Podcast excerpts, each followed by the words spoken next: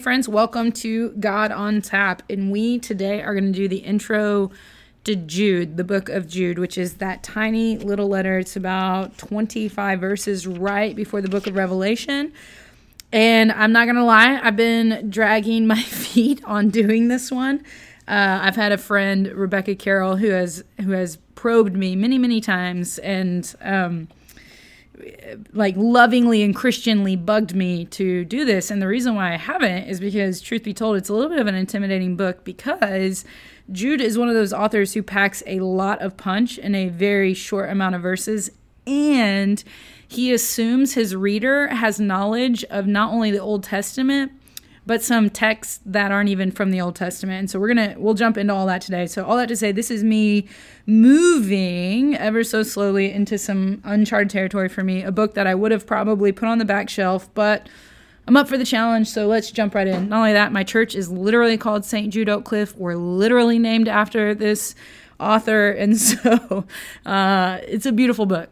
It's a very beautiful book. It is a profound, necessary, good book, and I uh, I will do my best to unpack some of the more kind of weird parts of it. it uses some weird apocalyptic language, but um, we'll jump right in. And so for this intro, I'm just going to go like we've done before. The intro episodes are always a little bit wonky um, because we're not really walking through so much scripture. I am going to read the first two verses and we'll talk about that, but we're going to really follow the who, what, when, where, and why.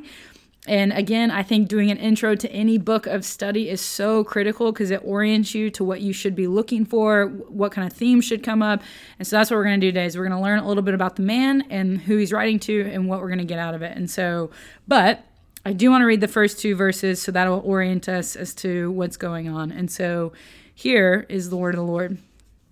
Jude, a servant of Jesus Christ and brother of James, to those who are called, beloved in God the Father, and kept for Jesus Christ.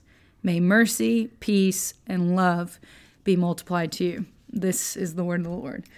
Uh, what a beautiful intro! And so, what we're gonna what we're gonna do is we're gonna just do this who, what, when, where, why, and go through it. And then a lot of this will overlap, and then I'll get excited and I'll tell you all these things, and we'll try to keep this thing below 20 minutes. But there is a lot of background info to look at. So, first things first, though, we're gonna look at the who. And part of why I, this book is so unbelievably beautiful is because of the who. And so Jude, St. Jude, Santo Judas, Judah, the Lion of Judah. Nope, that's Jesus, wrong person. But Jude, Jude is a half brother of Jesus. Okay. And so we know this from the scriptures such as Matthew 13 55. They list all the brothers of Jesus um, Jacob, Joseph, Simon, and Judah. Judah and Jude are the same names. That's the same person. We see it also in Mark 6 3. There's parallel there so so Jude is one of the so remind us of the story of Jesus. So Jesus is born to a virgin. Uh, Mary is his mother. She is betrothed, which means she is engaged to Joseph. Engagement in the ancient world was much more serious than ancient today. I mean, excuse me, than engagement today. And so what it meant was it was basically a legal status that you were already married. Now you hadn't consummated the marriage yet, which is my uh, theological term for you know what I'm saying. They hadn't consummated it yet, but they were legally wed. So they are they are they are engaged to each other. They are legally she is legally his. Angel visits Mary. Mary gets pregnant out of a virgin birth, which is crazy and biologically pro, you know problematic.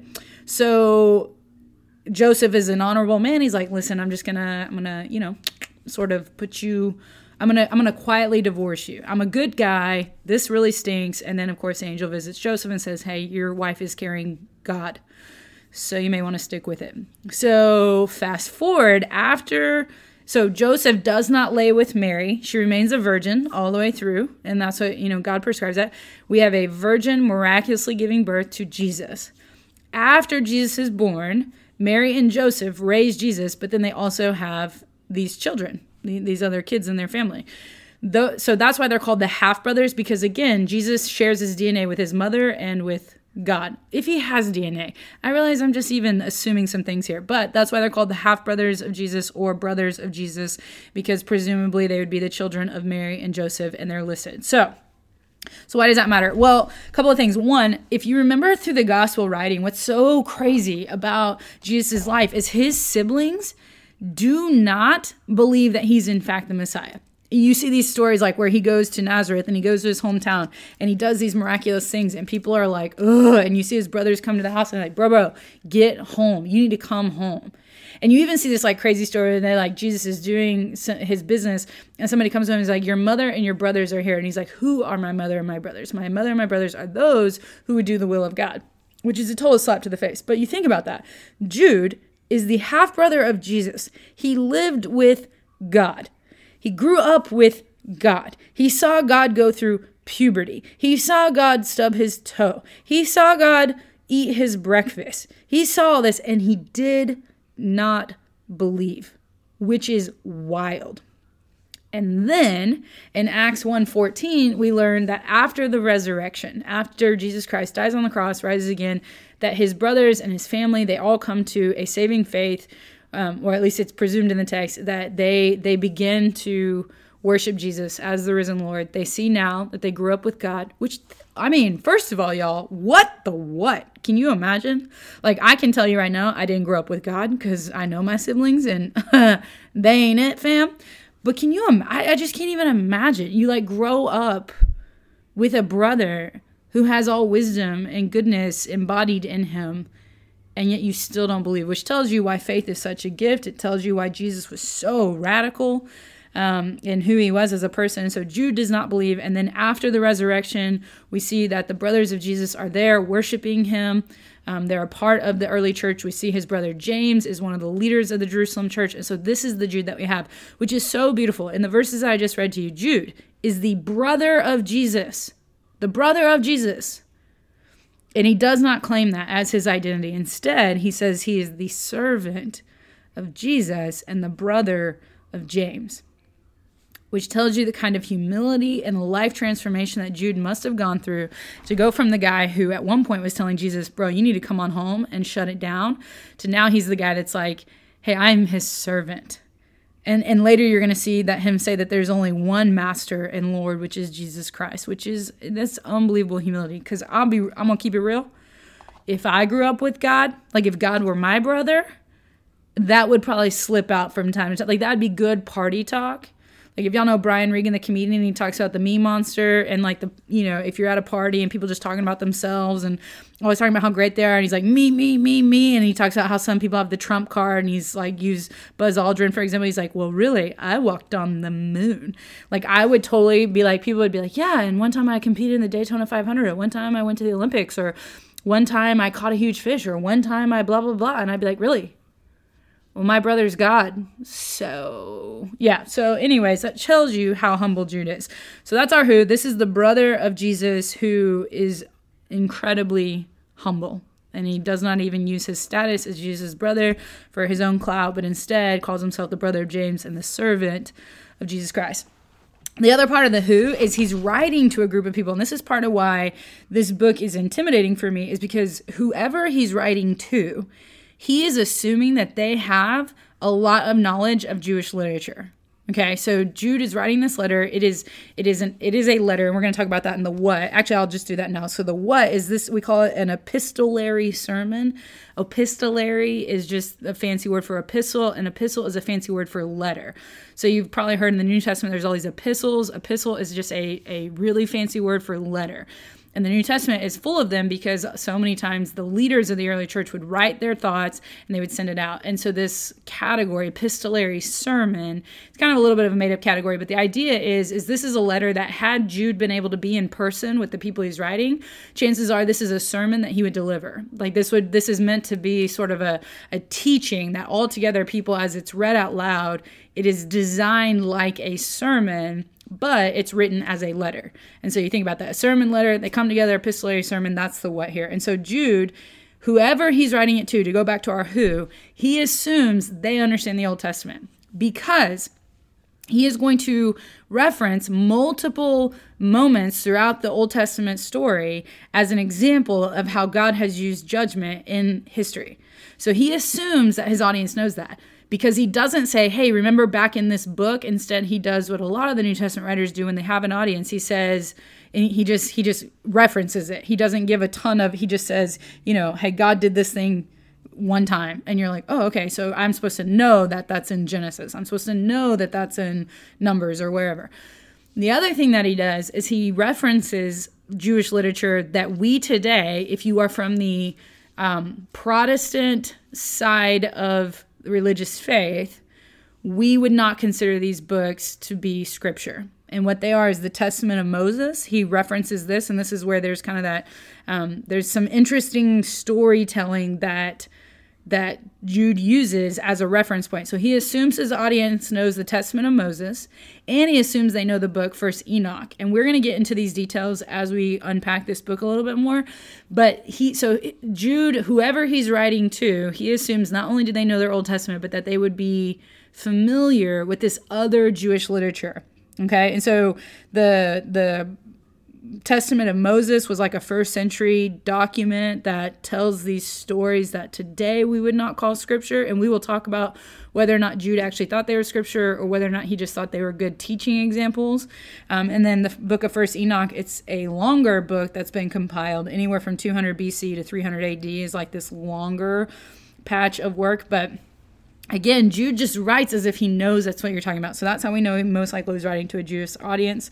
So that's our who. The half brother Jesus writing to an audience that would have understood Jewish literature. The what, it's an epistolary sermon. It's meant to uh, go out and to be read to a group of people. And it is, uh, the what is also, it is a, whoo, it is a powerful book, y'all. When we get into this, you're going to be like, good night, Jude what did I mean? He, it's like if you were watching a boxing match, Jude, if it's Jude versus a false teacher, is what we're gonna see.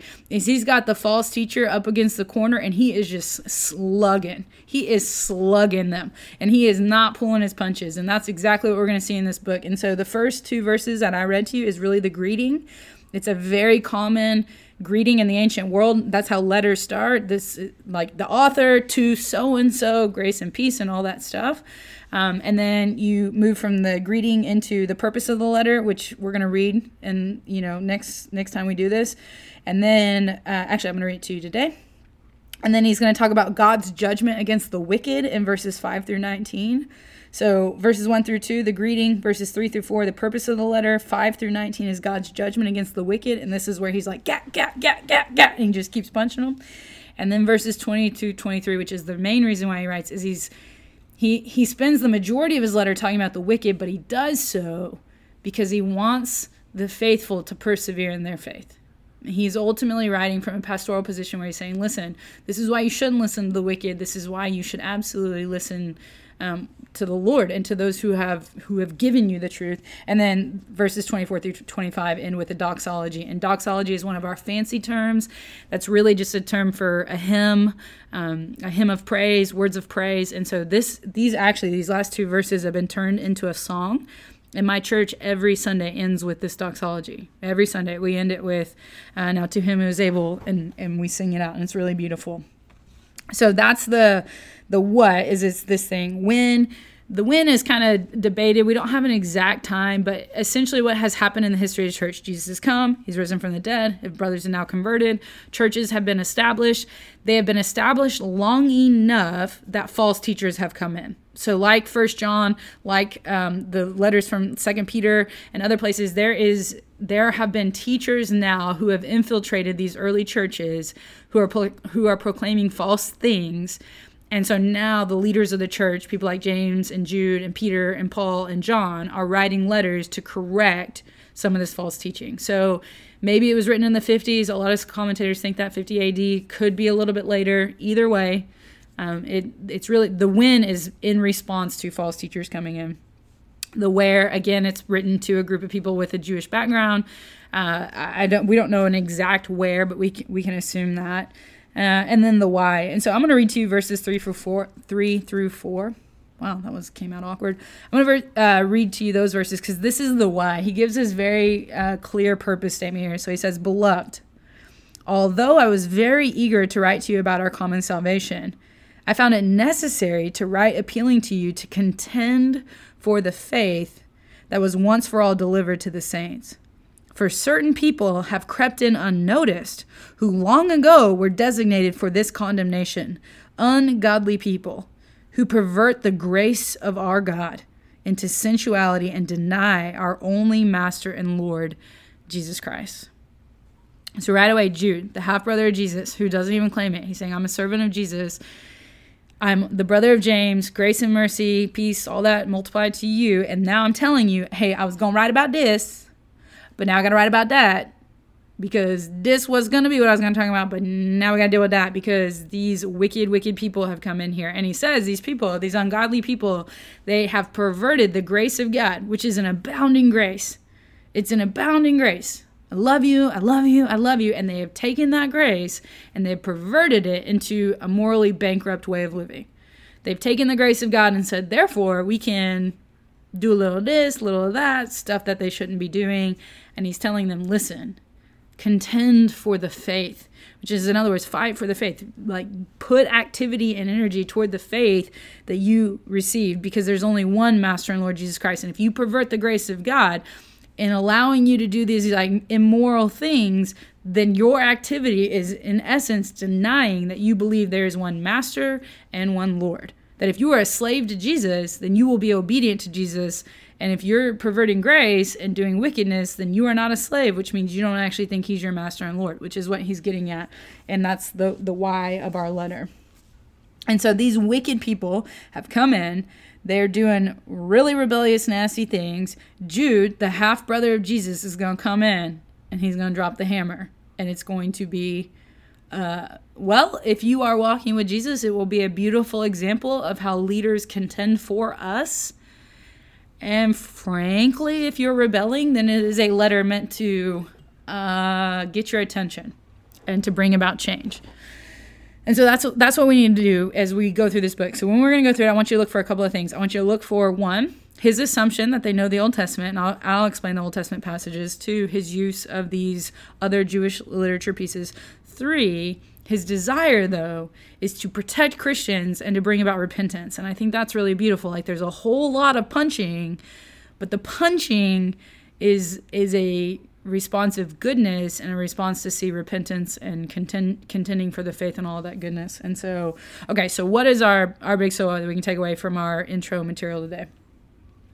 Well, I think we live in a world where um, words like sin and trespass and uh, iniquity and i'm trying to think of other like the bible project did like their bad word series and those are the three words that they focus on and these are all like theological terms that describe the human condition when we're rebelling from god. And we use terms like sin and, and all of that. And what's interesting is those feel like really ancient words and they feel like very like religious words okay? And i, I know like because i evangelize to people in a postmodern world like sin is a word that doesn't seem to have a meaning based in Christian literature anymore. It feels like it's just a word that almost feels meaningless to a culture that now has a different way of measuring what is good and right behavior. So let me give you an example of what I mean. We now, I think, define morality this way. All behavior is permissible if, if it brings about your good, it is therapeutic for you in some way and does not harm those around you. So, for example, what is the harm of pornography? Okay, people will make the argument listen, you're not hurting anyone, you're just watching content. They're all adults consenting here, which, by the way, pornography industry is a lot of violence against women. It is a lot of child um, it's rape. It is disgusting. There are victims in it but but let me so let me just tell you now i do not think that those are all consenting adults and porn is no big deal but i'm using this as an example because this is what you'll hear it is therapeutic for the person participating in it and it is not harming anyone else therefore how could you how could it be morally wrong right or um let me give you another example where, and I'm going to use all sexual examples because I think this is where it comes out the most. What does it matter if two consenting people choose to participate in sexual activity together? How is that anyone else's business, and how could that possibly be considered wrong when it brings about endorphins and feel good and, and blah blah blah? Okay, well, one, um, that's an incredibly naive view of human sexuality. So I'll just be honest with you in that. I think any sex outside the context of marriage has the potential and reality of doing violence against the other person. But two, if you are a Christian and you call on the name of the Lord and you believe that Jesus Christ is your one Lord and Master, he has something to say about all of humanity's behavior, activity, and participation. And the reality is, is so many times I think this has infiltrated the church is that we don't like to call sin sin. That we like to like cut corners on certain things like greed or maybe racism or pride or fill in the blank.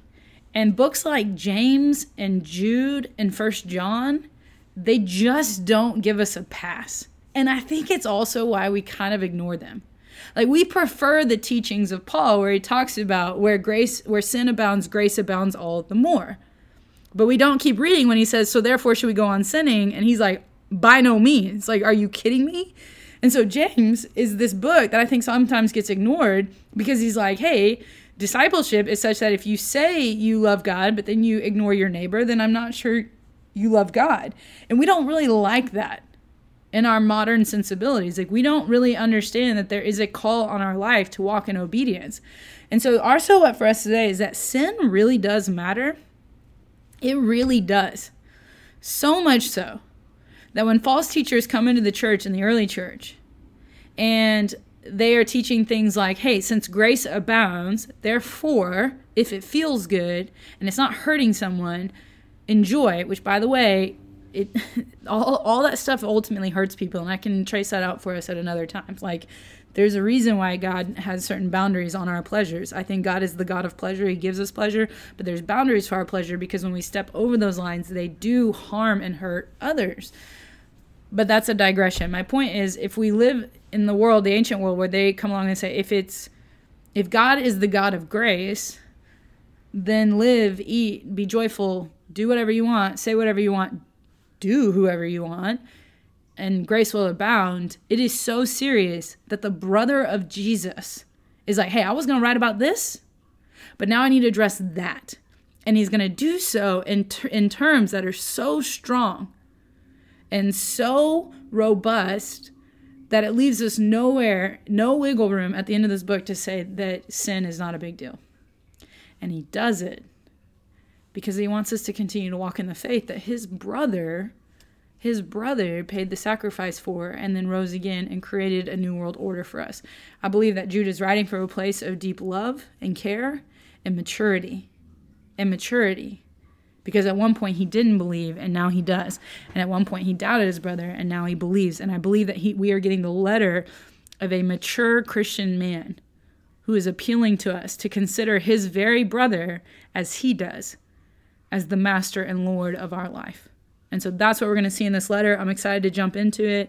Uh, I think it'll be a great learning excursion for myself, and hopefully, it'll be edifying and helpful to you all too. So, we will pick up tomorrow we will jump into this short little letter of Jude and pick up talking about the Old Testament. Love it. So, if nobody's told you today that they love you, I do. But way more importantly, Jude's brother, Jesus Christ, and the rest of the Trinity are crazy about you. Peace.